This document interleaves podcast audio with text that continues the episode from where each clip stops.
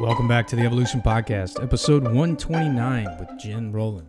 I'm your host. My name is Jeff Bayless. You probably know that by now. Uh, you probably also know you can follow me on Instagram at Jeff Bayless underscore. You also probably know if you get anything out of the show, the coolest thing you could do to help the project is just share it with somebody. Give us a review. Give it, you know, go to iTunes, give us a five star review. Just give me some feedback. Stuff like that really helps. Uh, you know, rising tide lifts all ships, and that really does help kind of move the train down the track and help get the message out to more people. Uh, Brene Brown says, and I think I might have said it in this episode, you know, she said one time in an interview, why do anything if you don't want it to, you know, reach a lot of people? Why it's not, uh, it's not beneficial for you to hide your bad badassery, you know? So um, I want that for you. And if you would help me out with that, that would be great. So, coming into this episode, I want you to kind of maybe think of something that you're relatively attached to, something that you identify with, something that, uh, you know, you would really be hurting if it was taken away from you.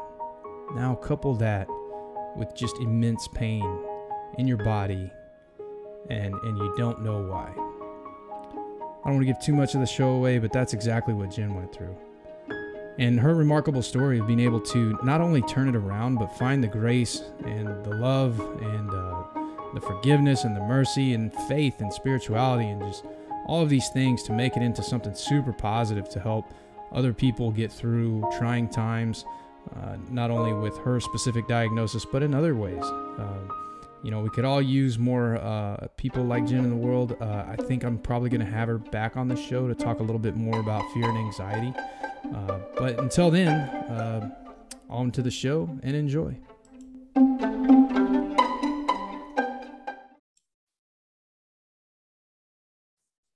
All right. Welcome back to the Evolution Podcast. We have a new friend, uh, a new guest. And Jen, I, I just want to open up with saying, uh, I'm grateful for you coming on the show. Uh, I'm grateful for us getting connected by a mutual friend uh, our phone conversation, I could already tell that you were going to be a good fit for this project. And so I appreciate uh, your flexibility. And I also appreciate your openness that I know you're going to share because you already shared with me as a perfect stranger not too long ago, right? Uh, so there's a lot of nuggets of wisdom that we're going to be able to take away from this. So uh, I would just kind of start in with saying thank you. Uh, you know, always, I think it's a good place to, you know, a good foundation for any project you're going to do to try to help somebody else's gratitude. So I want to extend my gratitude to you. And then I'll just kind of open up with, you know, what, what are you excited about right now? Like what, what are you passionate about? What gets you motivated? What got you out of bed this morning other than coffee? Right. yeah. Well, thanks you so much for, for having me on your podcast. And I'm really glad we've connected too. And I've enjoyed listening to you and the episodes that I've had a chance to listen to so far. Um, I would say I, have always kind of been a learner my whole life. Um, I've had a passion for for learning and growing, and kind of helping people through anything that I've gone through or even am going through, but maybe just a couple steps ahead. And so these past few years, for me, I've actually been journeying through uh, chronic pain and a, a diagnosis for small fiber neuropathy that causes this daily just burning pain in my legs and in my feet and so I've really been passionate about helping other people that are struggling with chronic pain and chronic illness and the fear and anxiety that's associated with chronic pain and chronic illness. So I've kind of woven in some of my, my background in teaching and I used to do health and, and fitness coaching and so tying that in along with spirituality and just strategies for resilience and pain management to help people that are in the midst of, of chronic pain um, or illness to just move toward healing and wholeness and to find hope that isn't tethered to their circumstances. And I've just found that to be very uh, difficult, but also just extremely rewarding. And I see how God has really increased my compassion for other people that are struggling by me going through this. And it's never something I would have chosen for myself. But now that I'm here, I totally see um, how my writing and my speaking that I do is, is given so much credibility because I have gone through things um, I've gone through hardship and I've um, chosen not to give up and to keep pushing forward on the, the goals that I believe God has given to me. Um, and so it's actually um, in a way it's helped my in the ministry that i have and the coaching that i do to flourish um, because i've gone through um, the pain that i've gone through and, still going through mm. man that that was like there was a lot right there like i, I actually just filled my whole page of notes so uh, that's uh so i guess I mean, you know, we're talking about the small fiber neuropathy, and I'd, I'd love for you to discuss what that is. But first, I think I'd like to, you know, maybe focus on, you know, and then, you know, whatever the the byproducts or pro products, as I like to say, of that are right. Like, so there's things that, you know, the byproducts are the things that maybe drag you down, but then the pro products are the things that you actually benefited from the struggle, right? The obstacle is the way, right? Um, you know you talked about the fear and anxiety but also how you were into health and fitness and you know resilience obviously is a huge theme on this show uh, faith is obviously i talk about spirituality all the time uh, you know that it's just at a fundamental level you don't have to believe in exactly what you and i believe in that jesus christ died on the cross for our sins. But if you believe in some form of spirituality then at a minimum you know that it's bigger than you that there's something out there uh, pushing you in a direction towards um, something that's bigger than you right? A collective good. Talked about healing and wholeness but first i want to get to your testimony right? So uh, you know you mentioned the word testimony and that's kind of a it's kind of a heavy word right? It's kind of a loaded you know it's like oh man like what is your testimony right? So i don't want to ask that question just out directly like you know hey jen just give us your whole testimony right now. I, I think we'll get there over the course of an hour or so. Um, but if you could you know like what is your testimony? Like what is what is the uh, the background, the the the the build up to where you got to where you are now, where you're okay with the small fiber neuropathy, and you know you're you're at a place where you can help others. So what is what is the background? Uh, start the testimony maybe 20 years ago or so, because you're you're 19, right, or, or you're 21. Yeah, that's so. right, exactly. Yeah. Um, oh well, let's see. So we rewind to when I graduated from college. So I graduated with a degree in education and I started off as a public school teacher. So I taught middle school science and then I taught high school science and in the in that time I also did national boards and I got a master's degree in life sciences and I was very much a workaholic, but always knew that I wanted to do something meaningful with my life. Um, I went into teaching um, not because I knew I could make a lot of money, obviously, but because I believed that that was a way I was going to form relationships um, with kids and be able to make a difference. And so I did that for about 10 years. And then after I had my kids, um, there were some circumstances in my life where um, I needed to be home, both to raise my kids and also um, to work on my marriage, which was which was kind of uh, suff- being suffocated at that time. And so I left my career as a teacher, which was very difficult. And I realized then that I had really placed a lot of my identity and my worth in my accomplishments and my career because I felt very lost when I left that job um, and was home. And I couldn't really understand why I put my finger on it. But um, circumstances actually continued to be difficult for for quite a while and it was in that time um, as i started spending time with with other people that were more mature in their faith i realized that something was lacking in mine. And um, i wanted to grow in in my spirituality. I wanted to grow closer to god. I wanted to understand his word. And um, I actually realized in um, in hindsight that the very busy workaholic lifestyle I was leading was not giving any space for that to happen. Um, in fact, when I had issues going on in, in my marriage and elsewhere in my life, I would just dive more into work. I wouldn't really face them. I would just kind of avoid them.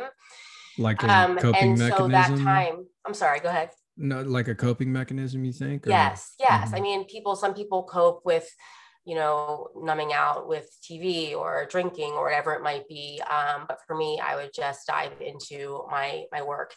So that time um, home with my kids, I really started to um, dive into the word, and it started to really open my eyes um, to what I needed to do to really grow in in my faith. And in that time period, as I was um, you know, reading the word and I started attending a different church and then getting involved in small groups. God started calling me to chip away at different habits, um, thought processes, and so forth in my life that just weren't aligned with the way that he wanted me to live. And that kind of led me, interestingly, um, I decided not to go back to classroom teaching, but still being very passionate about teaching, I started teaching health and fitness because I had the science background. I was very into fitness. I knew a lot of young moms that wanted to be fit and they had young children. And so I did health and fitness coaching for quite some time. And then I started having chronic pain. You're gonna fit right into this this uh, this tribe that we're in because uh, I think more than half of the people that listen to this are into health and fitness as well. So so awesome. describe the describe the health and fitness per se. Like you know what what exactly did that look like as as far as I mean, obviously, so if you if you're teaching science, right, like you know the anatomy, you know the body.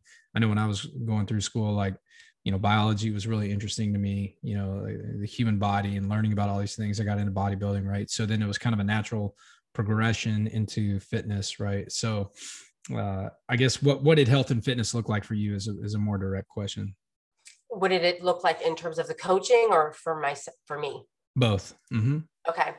Um, well at first i started off doing all the crazy like insanity and p90x and all that kind of thing. So i was doing those workouts and really um, just doing these challenge groups and trying to get people involved and um, just helping them be more disciplined and giving them accountability um, and then I kind of expanded it and added the nutrition piece in. So um, I got a personal training certification and then I started doing some health coaching. So my nutrition coaching I was doing online. Um, but I was really just looking at portions. I was cutting out processed foods and you know artificial sweeteners and foods with lots of sugar and um, trying to you know look at kind of the ratio of carbs and proteins and healthy fats that I was eating and just be selective about the, the nutrients that I was putting in my body that could fuel my body the best I possibly could. And that's where my, my website name originally Fuel Fit Focus came from. It was fueling your body as well as your mind and spirit, being physically as well as mentally and spiritually fit, and then being focused, which for me was being focused on God, but having that greater purpose, um, mm. that eternal perspective. And so that's where Fuel Fit Focus, which was my brand name came from. And so at that point in time, I was doing nutrition coaching, just like you do coaching now, but I was coaching them with the nutrition piece. Um, and then I was like leading these fitness challenge groups and helping people stay motivated and accountable. Right. Yeah. So, and you said earlier, and, and there's a lot there, and I feel like I need to have you on for part two already as we're just getting started. But so then you said that that's when the pain started that the pain started hitting, right? The pain started coming in as you were kind of hitting your stride, right? You had found your purpose. You're like, okay, I'm not a not a high school teacher anymore. Uh, my faith is strong. You know, I'm, I'm doing well spiritually. I'm doing well physically. Uh, I feel fulfilled. I, I don't want to put words in your mouth, but it's kind of what I hear you saying. You know, it's like I felt fulfilled uh, in in what I was doing for work, right? For a W two, or in your case, you know, more of an entrepreneur uh, scenario. And then the pain hit, right? So I guess well, maybe... there was there were some other things that happened in there that I don't want to leave out because they're really okay. important. So, yeah, um, I, I was talking about also wanting needing to devote more time to my marriage, and so mm-hmm. in um, 2016, that kind of reached a low point, and I um, my husband and I ended up in marriage counseling. Um, and the reason why that's so important for me to share is that that was really um, like 2015 right before that happened was really when i felt like i sur- like surrendered um, completely for the first time and that's when i really felt god kind of directing me in my path. Um, and we ended up in counseling and the biggest thing people say oh you know did you know the, the counseling save your marriage? And i'll tell them no the, it wasn't counseling that saved our marriage it was god that saved our marriage but it was our counselor that pointed us to god Mm. And so we each grew individually, uh, my spouse and I. I mean, I can be honest and say that our sessions together did not go very well, but the counselor worked with us individually. And so as we both grew, um, in, as individuals uh, closer to God, we grew closer to each other, and our faith, both of our faith, just increased tremendously. So in 2017, I actually um, my husband, myself, and my oldest daughter, who's now almost 12, were baptized. And mm. for me, mm. that was the second time I was baptized, but it was symbolic of really like coming off the throne of my own life and putting him at the center as opposed mm. to believing but not but still kind of doing what my plan was right mm. um, and that was really pivotal because it was after that happened and i started then looking at wellness from a completely holistic perspective. So now what was originally fitness and now nutrition expanded even more. And I started weaving, um, doing, you know, mind, body, spirit, and yes. looking at all parts. and that, and that's important because had that not happened, when I got to the point where I started, where I was diagnosed and had chronic pain, I would not have been able to be as strong as I was. It was like God had already prepared me by giving me something that was extremely difficult to go through. Um, you know, where our marriage almost ended and I, you know, felt like I was living at home with a stranger. I mean, it took you know two years just to you know get to the point where then we could feel like we could start communicating more effectively again. And so that's important because that prepared me. Um, so at the time when my pain hit which was in 2018 okay so counseling 2016 baptized re- renewing my vows and being baptized in a pool in a completely different church and but surrounded by a community of people that were supporting me in 2017. And now I'm in 2018 and take the picture for my website. My daughter had taken it literally a month before the pain, where I'm jumping up in the air, hands in the air, big smile on my face, felt super alive, best shape I've ever been in. And then it was literally the month after that that I started having this pain. Um, so mm. just wanted to give you a little bit more background because no, that is great. really what got me through. Yeah.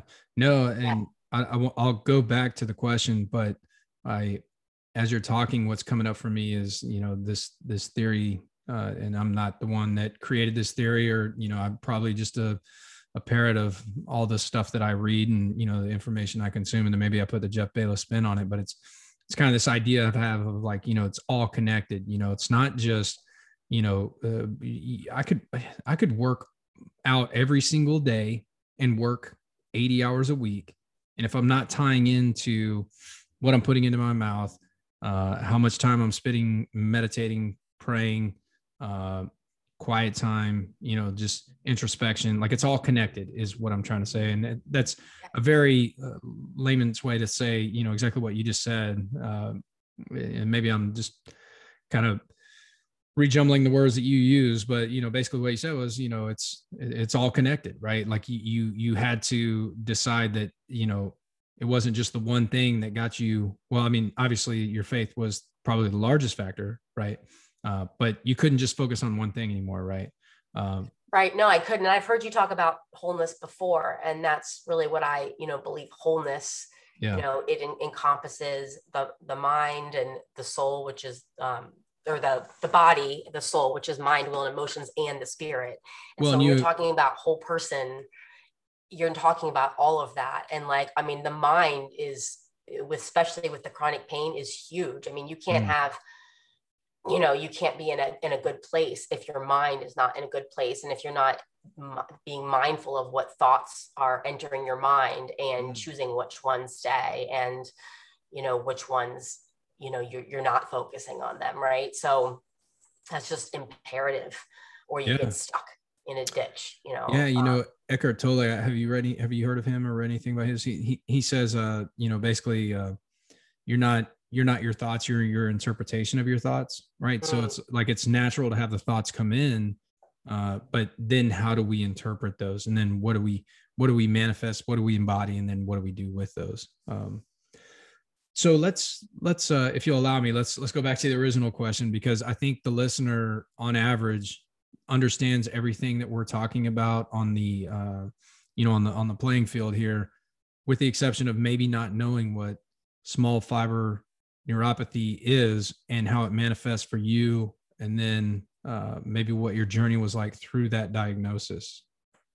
Okay sure. So originally um, when the pain started, I was actually working out in my basement. I was lifting and I actually had back pain first, which is part of the reason this whole journey has been that much more frustrating and difficult, is because doctors attributed the neuropathy pain I was having to the back, which wasn't connected.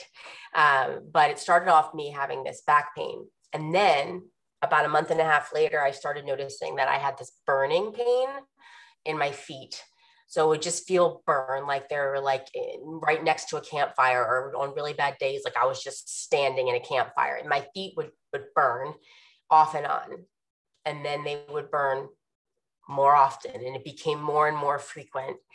And then a couple months after that, um, it actually traveled up both of my legs, all the way up um, both legs. And that stayed for about, oh, over a year um, before I started feeling it in my hands. So, small fiber neuropathy is a neurological disorder where there's damage to the small nerve fibers in your body that control pain, temperature, um, uh, what was it? Pain, temperature, and sensation. And so, unlike large motor neuropathy or neuropathy that affects large motor, I don't have balance or weakness issues. So, I don't look like I have an illness.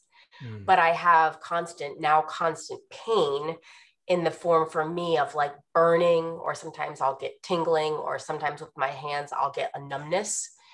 Um, and so it's a burning pain because I actually have, I had a biopsy done to test for small fiber neuropathy because the doctors couldn't figure out what was wrong with me. And so it took me over two years to get a diagnosis. Wow. Um, for a year, over a year, they thought it had to be my back, and I was on bed rest for three months. I did mm. cortisone shots that didn't work. They thought it was piriformis syndrome and then restless leg syndrome. And then it was, you know, a number of different things, um, none of which it turned out to be. And it wasn't until I finally was just so fed up with being referred from one doctor to the next and spending thousands of dollars and doing all these shots and tests and nothing coming back. I mean, no news in this case wasn't always good news because it just meant I didn't know. Right. Um, and you know the bed rest didn't help. And this was you know coming off of being super healthy and fit and like they're telling me that i had to lay on a couch for three months to heal and then when i get up after that three months i'm not better. Like that can, was really i can tell you uh, i personally i would look at that as almost like a death sentence and i'm, I'm pretty sure like most people in this group can relate to that like or i'm sorry in, on this podcast uh, because that that is like moving your body is really part of a moving meditation, right? So the inability to move your body, I mean, that's that's huge. You know, I mean, that's yeah. They that's told me be- not even to walk unless I had to do something, like they that I wasn't supposed to like go for a walk. Mm. I mean, it was yes, and I had people like, "Oh my gosh, that must be so hard for you because you're like always going. You're always you're always on the go. You're always doing things, and like you're so into fitness." And I had a a neighbor say, that's like your identity. Like, what are you like, you know? And yeah. I was like, thanks. Like you're, you're not making, you're not helping. um, but yeah, um, it was because they were thinking, well, oh, if she rests and it's a back issue, then that the disc, the, I had a herniated disc in my back. And mm. so they thought, oh, well, that just has to heal. Um, but it wasn't until you know that first shock came when i um, finally went to a back surgeon and he um, and i've talked about this um, on other podcasts because that was the beginning if you look at like the grief cycle the first step is like shock and denial denial and yeah. it was mm-hmm. me in that in that uh, spinal surgeon's office when he walked in and said, This is not a back issue. Like there is something else going on because your symptoms don't align at all with what I see when I look at your x rays and MRIs. Like this little herniation is not causing this burning pain that goes all the way up your legs and goes up your legs. And that's another thing I would say, like, I couldn't believe like there was some anger associated with like how do doctors not know that if it's starting in my feet and it's traveling up that's length dependent neuropathy. That's like starting at the end of the nerve and slowly working its way up the leg. That's mm. not back pain that radiates down like sciatica but right. no one picked up on that and i think it's just because every doctor is so specialized in what they specialize in they're not trained to recognize it and when i went back and told my physical therapist that i was diagnosed with neuropathy he was like, What? you're not 70 years old and like you were so healthy and i was like yes but it can still happen yeah. like i know another woman who's just a few years older than me and she was recently diagnosed too and i think doctors just i guess i thought that they should know that but that it is what it is and so um well so in western medicine i mean i'm sure I'm sure I'm preaching to the choir here, but in Western medicine, they have like 17 minutes tops to give you a diagnosis and get you out the door. You know what I mean? With a medication or a potentially a, a, referral for a surgery or something. So, you know, I mean, that may be something as you're talking about wholeness, you know, as we, I think we, we align on this, you know, it's all connected. And so like, if, if you only have 17 minutes to diagnose someone, are you really getting to the root problem or the root, you know, issue, uh, you know, I think it takes a little more time. You know, I think it takes a little more care, a little more conversation, and maybe some outside the box thinking, even within the realm of science. Uh, you know, my wife's a veterinarian. I didn't even know that there were specialty veterinarians until I married a veterinarian, right? So, you know, I mean, everybody's got their little, you know, uh, you know, if you're GP doc, you know, then that's what you are. You're a GP doc, and so to find something so uh, I, I don't know how common is uh, small fiber neuropathy. I mean, I guess uh, that that would be maybe a another question. So peripheral neuropathy affects. So it's a type. So peripheral neuropathy is any damage to nerves outside the brain and, spinal cord, and that affects over 30 million people in the United States. Okay. Um, so very common, but um, more than so half like of 10, those cases 10%, are diabetic. Right? Is that right? Wait. What's that? So we're at like 330 million. Is that right? And so in the United States? I mean, you so you're saying basically that's like 10% of the United States? Um, I don't know what the percentage is exactly. I just yeah, don't don't that, fact check um, That's a lot of people. Yeah, a lot of people. Now, small right. fiber is is is definitely less common. Um, there's not a lot of research about it. Um, a lot of times you hear about people with neuropathy, they're diabetic. Um, and so they have like the foot drop or the swelling of the legs, or you know, you hear about like foot care for diabetics because they get numbness in their feet and they can't right. like feel, you know. Um, but you know, I wasn't diabetic. A lot of times it's caused by chemotherapy. Um, never, you know, that wasn't the case for me. Sometimes it's caused by autoimmune conditions. Um, certain medications have been shown to be able to, to cause neuropathy. You know, there's alcohol can cause neuropathy, alcoholism can cause neuropathy. Um, so there are a number of different things that can cause it, but you know, I've been tested for everything and they haven't been able to identify it yet. So you um, think it you think it was genetic for you? I don't know. I'm not convinced that it was genetic either. Um, so mm. even though I so I was just diagnosed in March. So while you mentioned the term acceptance, I feel like I I have accepted the diagnosis because I've had a lot of time over COVID where everything was mm. delayed to, to process it, to unfortunately look at things online and read descriptions and to know there was something going on that was more serious than what they initially had thought. Um, but I am mm. not yet um, at a place where I have just said, okay, I have idiopathic, and meaning accepted the part that they um, cannot identify the cause. I've only seen one um, special specialty neuro- neurologist at this point. Um, so I I have been to like a there's such a thing as a pain psychologist that I visited and you know we talked about well how what does it look like to come to a place of acceptance for this this idiopathic part of it so you're not driving yourself right. insane you know looking for a cause for the next 40 years and i and we kind of came to an agreement well okay i'm going to go to this many doctors and i'm going to see if there's any other tests that are maybe less common that they can do because the thing about peripheral nerves is that they can heal. Doesn't mean they will but they can heal if the underlying cause is addressed. And so right. um, without a cause there there isn't a cure but with a cause you know then you can treat that. So um, you know i i believe that um, god has a purpose in it but i still um, you know, my family still prays that, you know, if it's his will that he would reveal the cause so that we can address the root cause, like you said, and yeah. not just treat it with things that help distract me from the pain or, you know, yeah, just cure the symptom, not the, relief. not the, not the illness. Yeah. Exactly. You know, going back to something you said earlier about uh, small groups, because you discussed your faith, and I think we've done a pretty good job, uh, you know, thus far of kind of seeing how that uh, played into your your transformation or maybe your transcendence eventually uh, through this process right uh, you know, how it saved your marriage and how it helped you cope uh, with uh, maybe shifting that coping mechanism and not to project on you, but maybe shifting that coping, coping mechanism from what you do to who you are, right? So maybe shifting that over. Uh, and so I'm, I'm curious because I'm huge on this like idea of community and tribe, and I'm not alone in this thought process, right? Like there's so much, and we learned this in COVID, right? Like you stripped everybody's tribe away, and then this, you know the domestic abuse went up, uh, DUIs went up, you know, uh, just you take people's tribe away, man, and boy, we we really just don't know what to do with ourselves. You know, we are social people, we really are. And uh, you talked about small groups um, in your church, which kind of reminded me of tribes.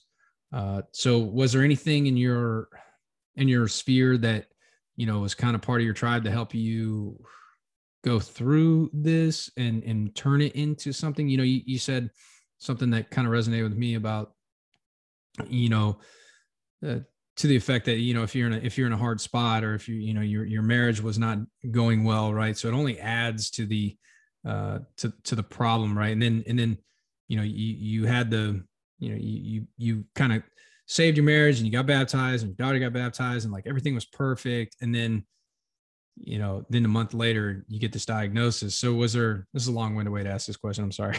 But you know was there some part part of a tribe that helped you get to where you are now to where you can accept a diagnosis? And then i guess this is a two part question you know decide that you're going to do something to help others with it right? Uh, mm-hmm. So you can answer the first one then i'll remind you the second one because i know that was kind of a long-winded question but... i mean there are a number of people definitely mm-hmm. that helped um i mean at that point you know like it's like you say a month after but remember it was like a month after that you know that pain started in 2018 but i wasn't diagnosed until um, 2021 so oh, yeah sure. um, so a lot of time went by in between that and so um, yeah i mean my family has been really supportive um, and uh, you know my friends have been really supportive people from church um, and uh, you know I, I've really am blessed that I have, you know, people that brought, that brought me some meals after my diagnosis, even though I was able to cook, just just showing me that they cared or stopping by. Um, I did join um, a couple neuropathy like support groups as well. Um, there are two, and they are very different. Um, there's a sharp contrast between them, um, and I noticed that right away. And one of them was just um, uh, it was difficult to be in because uh, people would a lot of times just it was kind of commiserating a lot of times um, and i found that i know a lot of people have you know said how can you stay in that group and and i just decided I, I wanted to almost just be like a beacon of light in that group um, as best as i could because i mm. knew that um, because I was standing on solid ground with my faith, I had something to offer that maybe being a secular group, some of them didn't have that. And so they were very depressed and struggling. And the other group was more about celebrating successes. And I found that group very encouraging. Um, you know, they were you, know, trying to get, still trying to get steps in and nourishing their body well and doing all the things that you possibly can control. And I think that's so important when you're going through any kind of hardship is to be able to separate out like what are the things I can control and what are the things I can't control. Um, and then really focusing our efforts on the things we can because anytime we focus our efforts or thoughts on things we can't control, that's when the anxiety comes up. Um, that's when we feel frustrated. Um, there's just so many negative things uh, that come from that, that come from trying to change the things that we just don't have the power to change. Um, but I think there's always something, and this is another thing I think is really there's always something we can change, even if it's just the way we're thinking about it. Um, you know, if you're bedridden because you can't get out of bed and walk around, you can still choose you know what you choose to read what information you choose to take in what shows you choose to watch who you choose to call how you spend i mean there's always something um, but that community really has been been helpful, and um, in terms of using it um, to help others. So I'm actually in. I'm also in a writers. I I write on my website. Um, I have a, a dream of one day publishing a book, and so I have a wellness writers group that I'm in with other people that write about health and wellness. Um, and one day, you know, I was telling them, and I felt like maybe I needed to pivot because here I was you know, before I was just, you know, writing about all these um, intense workouts and these strict, you know, regimented like eating plans and I just wasn't there anymore. Like now it had been a, a good year and a half, two years. I wasn't doing those workouts anymore. Um, my workouts had changed. I started swimming, I was walking, I was doing like, you know, some very basic things because I wasn't able to do the things I used to do.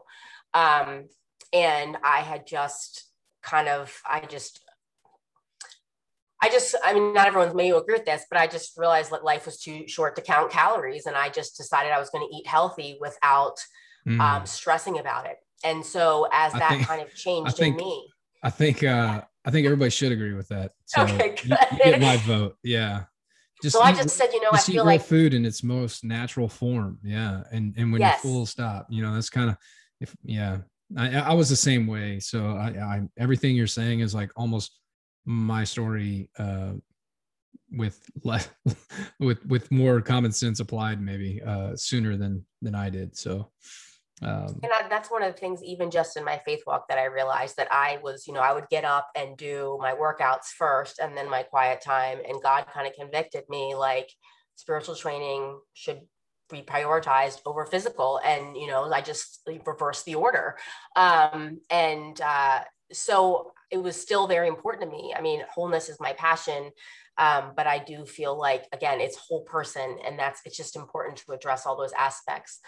Um, so I was talking to these wellness writers about feeling like maybe I needed to pivot a little bit what I was doing because I just wasn't living like I wasn't doing those things anymore um, to the same degree. And I started talking about, you know, serving other the community of people that were striving to move towards healing and wholeness in the midst of chronic pain. And in that conversation one of the my friends and writers interrupted me and was like do you hear the passion in your voice when you're talking about this? Like you know she could hear it and she pointed it out in me. And i just feel like again i feel like it's a journey. Like i don't know if i'll be doing this for the rest of my life but i see as right as right now that's where God is using me and he's growing me through it. In addition to hopefully growing others, he is definitely growing me. Um, and so I see it all as part of that journey um, toward wholeness. Yeah. And another thing you brought up, I think we talked off show about, you know, just, or maybe I, I kind of prefaced the show of why I start with now, right? What, what are you passionate about now? Because if we're so worried about the past or the future, that's not up to us, right? You can't change the past and you can't control the future. What's up to you right now is a decision you make in every little moment. It's a lot of little decisions that get you to the situation where you are in life, right? So, you know, you can choose to interpret whatever happens to you or happens for you. Uh, you know, it's it's the now that matters, right? It's it's being present in the moment, like I'm present in this conversation, right? There's nothing else that I'm doing. I'm I'm enjoying uh, listening to your testimony, hearing your story, taking the wisdom that you've learned from your hardship, right, and how you've been able to help others. And that's that's a that's a powerful, underestimated thing to conceptualize, right? Like, just be in the now, man. Like, you really can't. I mean, yeah, should we plan for our future? Absolutely, absolutely. I mean, I have a retirement plan. Uh, you know, like of course, you know, I plan for things. I'm a planner. I'm, I've been in the military for 20 years and now I work for the government. Like I, I plan stuff out, right? Uh, and when you're in the moment, just enjoy the moment. Maybe not think about you have uh, this diagnosis, right? Um, one thing I'd love to hear your your thoughts on. Uh, so, well, two things. So you said, um, you know, control what you can't control, right? And there's, uh, I, I read a lot of stoicism when I was going through like my suicidal ideations and you know my my lowest low. You know, the Stoic philosophers really helped me kind of like harden up and like just embrace this philosophy of like it's you know you can power through this right and maybe maybe it's a man thing like i'm not trying to be sexist but maybe it is you know like you know i'm just like oh i can be a stoic right but marcus aurelius had a really good thought it was very similar to what you said you know about control of things you can't control and i can't remember the quote right now but i was reminded of that um so I, you know, I would encourage the listener to check out some Stoic philosophy if if they're curious about it. Just Google Marcus Aurelius, you know, something control what you can't control. Um, and another thing, and I'm, I'm kind of bouncing around, but I'm, I'm following my notes here. And the other thing you said was, you know, you talked about therapy and you said like therapy wasn't the thing that really got you there. It was God. Right. So, um, I guess like I have that same, and I don't want to be too prescriptive. Like if, if there's somebody listening to this, uh, you know, I want them to reach out for therapy if they need it. Right. Because it's 100%, uh, low barrier to entry. Uh, definitely you're not going to come out of there worse. You got nothing to lose, right? Except for maybe a little bit of time. But therapy wasn't the thing that helped me. What helped me was feeling like I deserved to be loved by God and by my wife, right? I mean, I, I, I kind of accepted or expected that my kids would love me because I'm their dad, right? I mean, that's almost like an automatic thing. Uh, not always. I, I know there's an exception to that, but you know, for me, it was the unconditional love that saved my life, right? That that is literally why you're talking to Jeff right now, right? You know, if I didn't feel, I never felt worthy of love. I, I was always trying to do more. I'm getting emotional now. I was always trying to do more to prove that I was worthy of validation and love, right?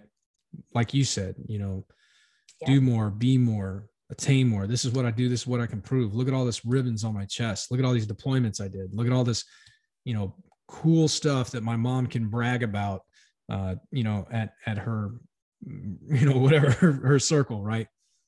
And, you know, that, that feeling, you know, the therapy is helpful, but can you maybe describe you know, as you were saying that the therapy was okay, but it was really God.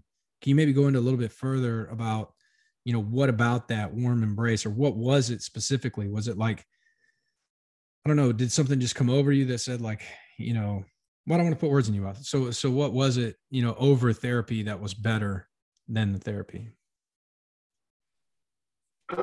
Well, I think one thing I like I mentioned before is that our counselor did a really good job of kind of she was a Christian counselor and she just pointed us back to the word of God. And the more you know you spend time in the word, the more um, you just begin to kind of align if you're trying to apply it, you know, align your life with that.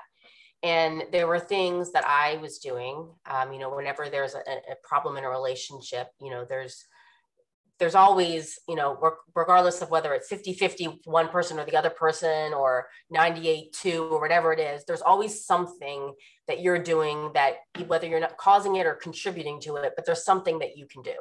Um, sometimes that's just to disengage, right? But for me, I began um, to realize that um, a lot, in a lot of ways, and I think a lot of times couples go into therapy, they're like, you know, to the therapist, or like, you need to fix him or her, right? right? Like it's the other person's problem. And I think both of us kind of went in that way, thinking, you know, she's the one or he's the one that really needs help.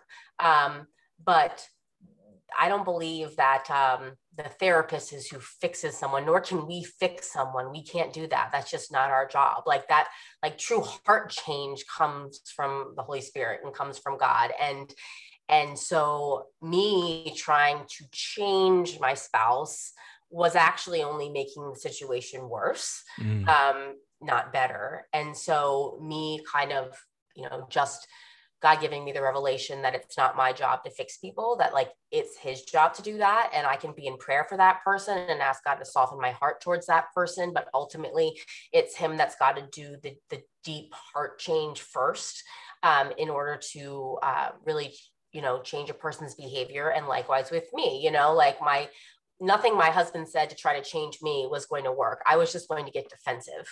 Um, mm. that was just going to be my natural response.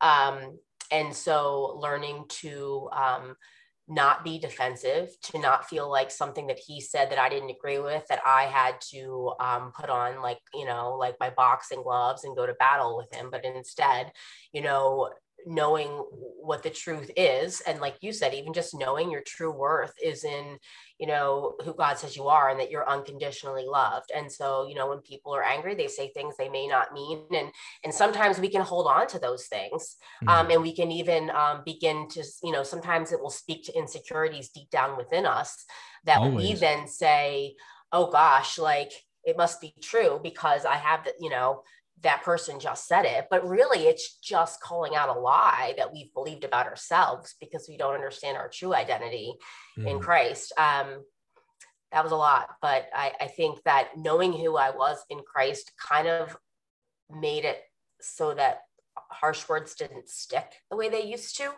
So um, that was one thing. And then just not pushing other people's boundaries, trusting that God would do a work. Um, the God that was working in me would do a work in the other person, which he did. and he worked in me as well. Um, and so the reason I say it wasn't therapy is because I saw us both change um, in the direction of just aligning our lives more with the word. And as a result of that, our, our relationship just grew a lot stronger. And I think me seeing his changes and him seeing mine was just like encouraging each other. Mm. Right.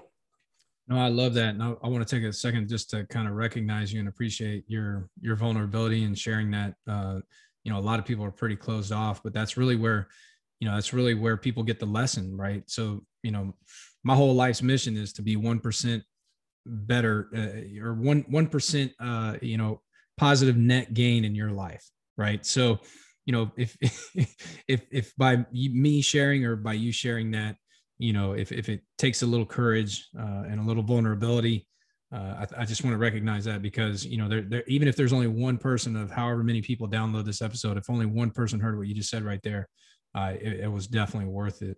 Uh, you know that that idea that you know you can't change someone else, and you know I talk about this too. Uh, and I won't get too descriptive about people because you know that, to protect their privacy, but you know often I say when people say like, well, I'm struggling in my marriage, I need to go to marriage counseling. I say, well, have you tried counseling on your own first? you know, have you, have you tried, maybe it's you, bro, you know, like most, most of the people I counsel are men. I, you know, I'm, I'm definitely open to women's counseling too, but, uh, you know, most, most of the guys I'm, most of the people I mentor are men. It's like, Hey man, you know, you got to own your part too. Right. And so maybe just look at yourself first and then, you know, that, that can kind of help you bring two broken people back together uh, in, in, a unity of love, right? Uh, right now, you're two separate broken people.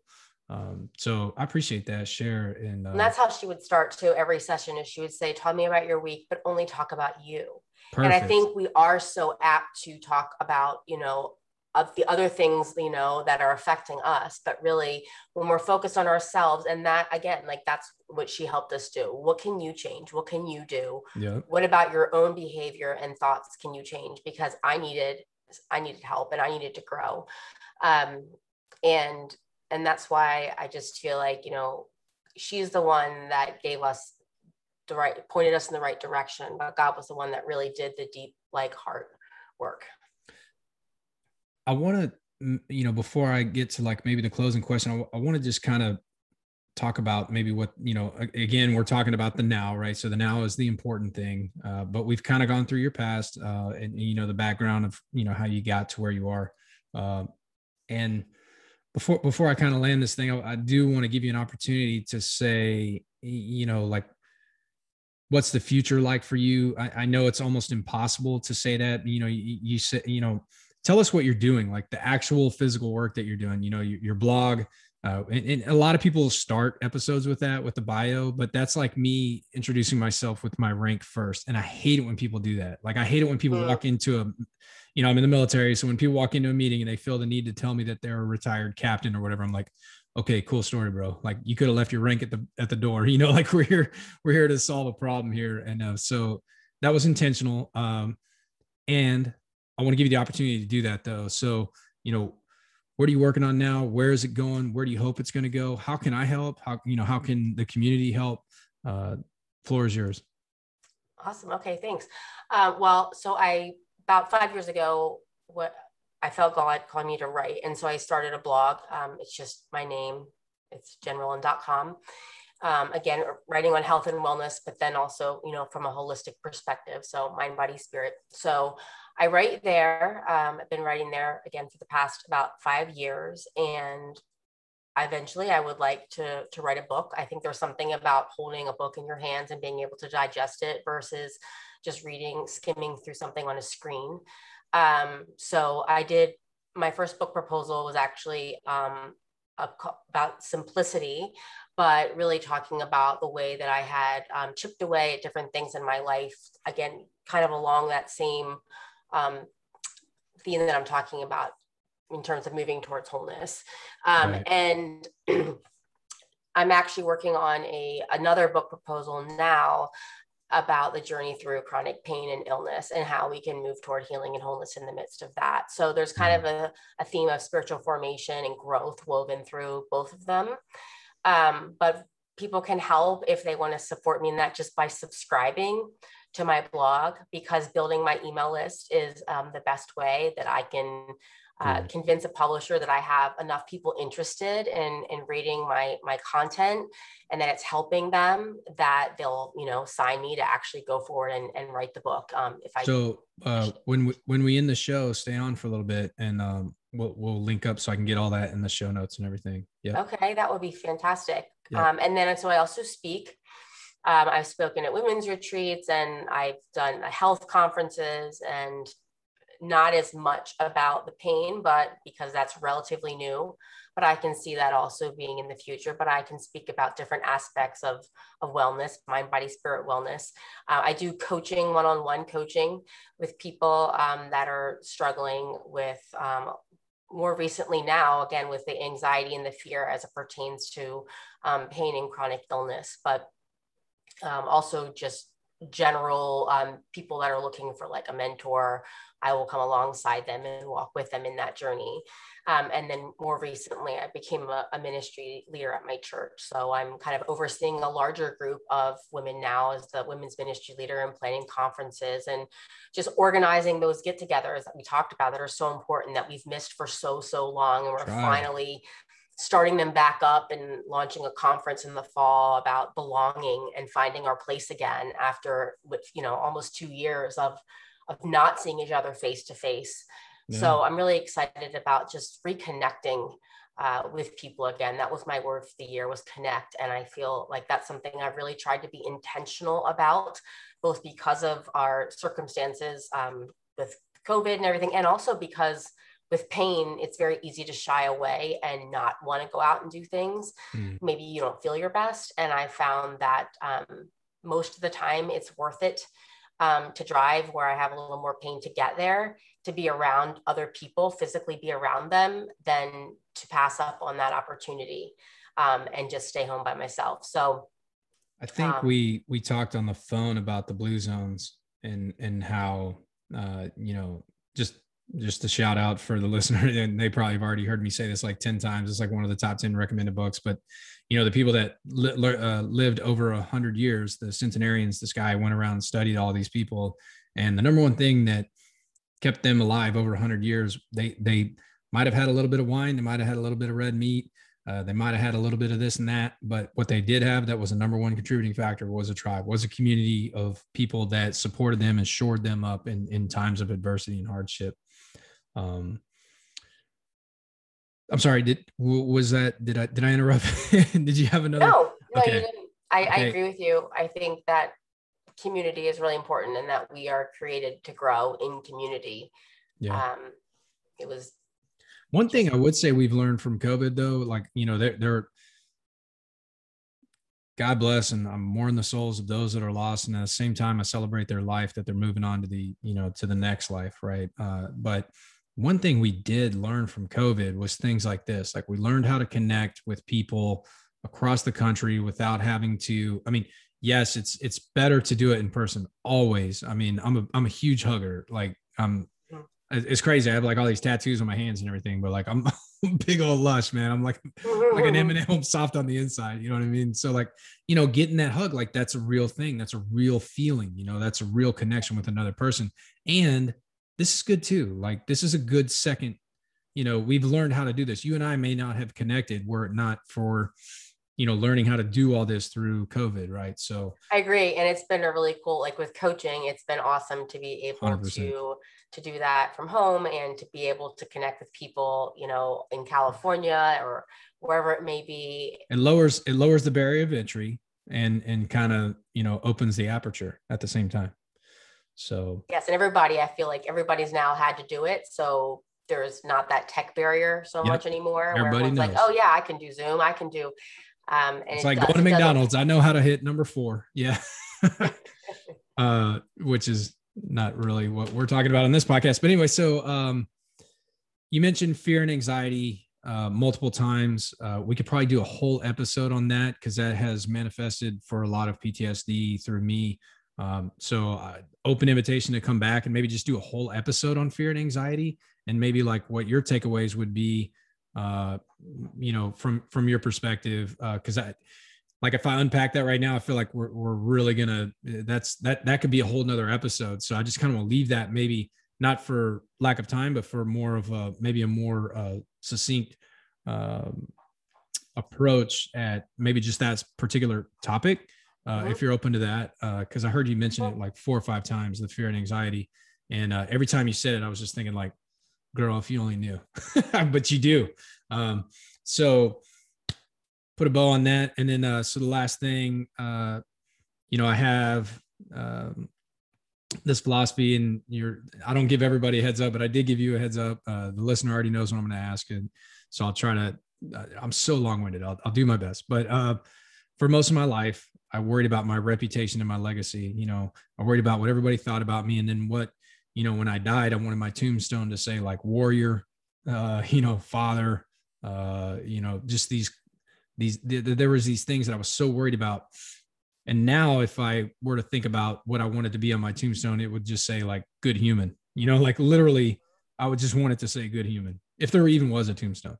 Um, but so I worried so much about my reputation and my legacy that I completely disregarded my character and my value system, right? And those virtues that that play into that. So that as a lesson for me, I, I kind of pay it forward to you as a question, you know, what I've what I've learned is that character is the most important thing, right? Your reputation and legacy will take care of itself if you just focus on your character, forged in your value system, which you said is in faith and you know in God's plan for you, right?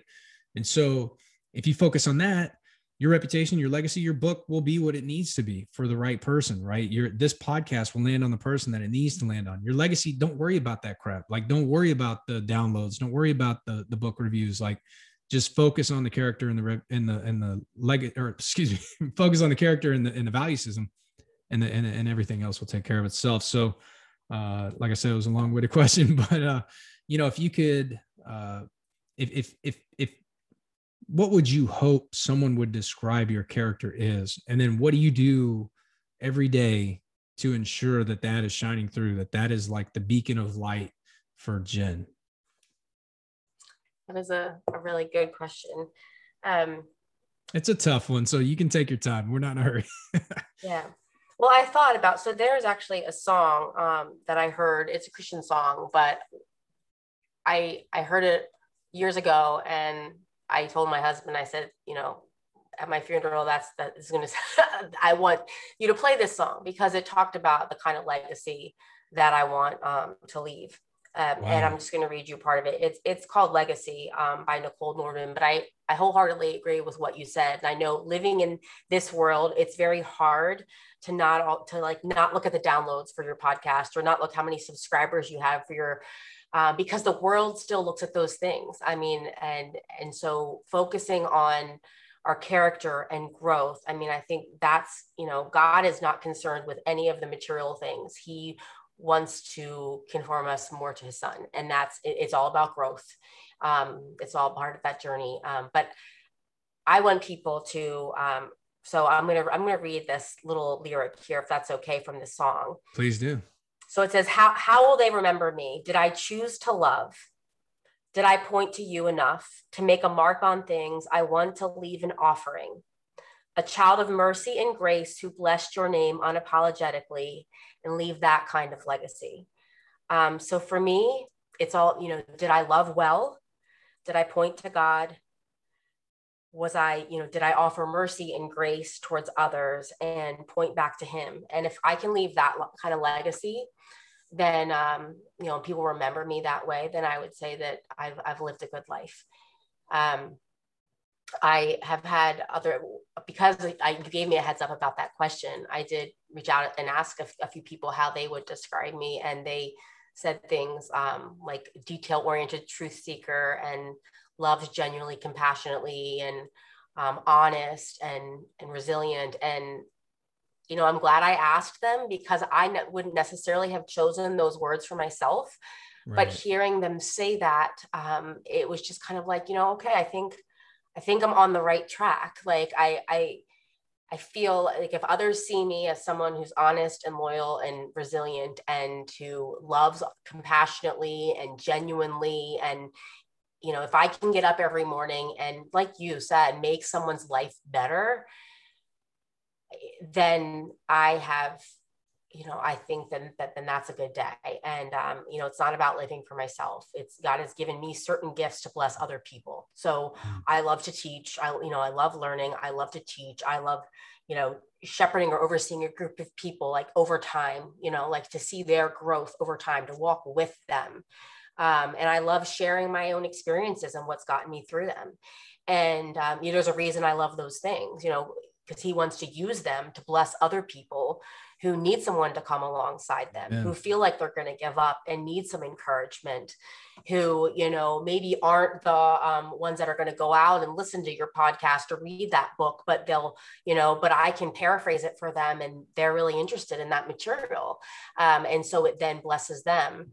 Um, and just like, you know, with you, you using your passion to start this project and how many people it's blessed, I just think that's, that's why we're given the gifts we have. It's not to fill our bank accounts. It's to uh, to serve other people.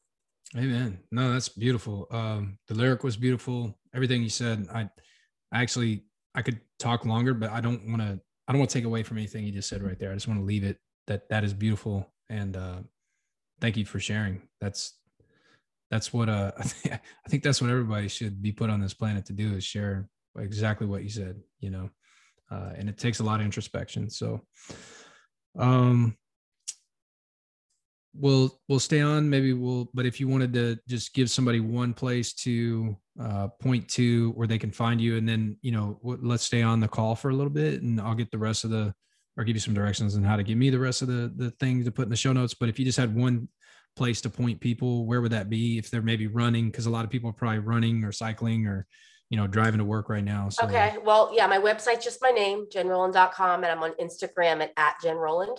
So those are two easy ones to find. Um, so they can connect with me on Instagram at, at jenroland or my website. J E N R O L A N D. Yep. Just J E N R O L A N D. And then my website is the same thing. Cool. Okay. And then, yeah, we'll link up, we'll link up everything in the show notes, but for the listener, that's the easiest place to get Jen, Jen, thank you so much. Uh, I took a lot. I mean, let me show you my notes here before we jump off here.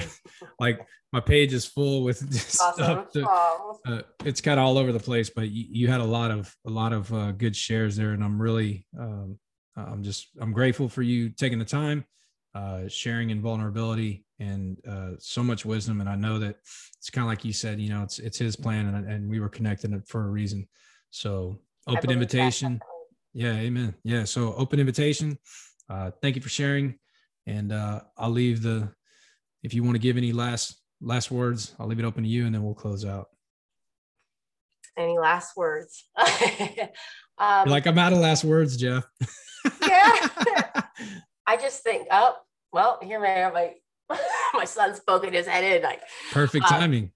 Yeah, I I think life is just a journey, and I think our our goal is just to to um, you know, keep running the race the best we can and link arms with whoever else wants to run that race with us and encourage each other along the way. That's beautiful. Thank you. All right, guys, there you have my interview with Jen. Uh, super pumped to push this one out. Very happy for our mutual friend that uh, connected. Grateful for her. Uh, if, again, if you get anything, I'll link everything in the show notes for how you can get in touch with Jen. Uh, she offered a lot of uh, ways that she can help you, uh, the individual, and how she's helping the collective. So if you get anything out of this, uh, contact her, share it out, do all the things. I'll link everything up in the show notes. Uh, really enjoyed having her on. Like I said, I'll, I'll probably have her back on here soon. Uh, got another interview lined up. Uh, you guys uh, really, it's, it's hard to tell uh, based on the analytics uh, what you like more, the interviews or the solo pods, but it, it kind of just seems like you like both. Uh, so I'm going to keep that rotation flowing.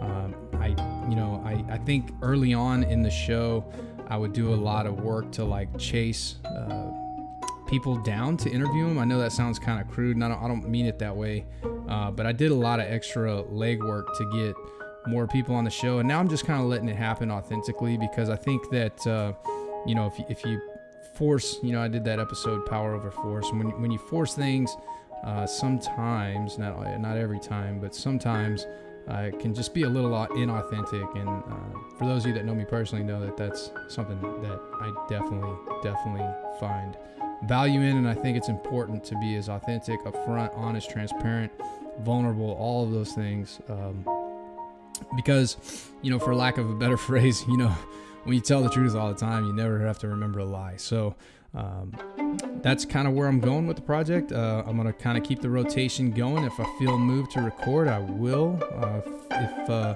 if an interview comes into my sphere, or if I tap somebody and they, they respond with with with uh, you know with power, then uh, we're gonna do that. Um, so it's worked so far. It's working really well. If you guys get you know got any feedback for me, any ways to improve the project, anything. Uh, maybe you have somebody else that uh, you know I might connect with that maybe we're on the same wavelength. Maybe we kind of vibe. Uh, you know that then uh, hit me up. Slide into the old DMs. Jeff Bayless underscore. Uh, I love you guys. I, I really appreciate you. I appreciate the opportunity to have this platform.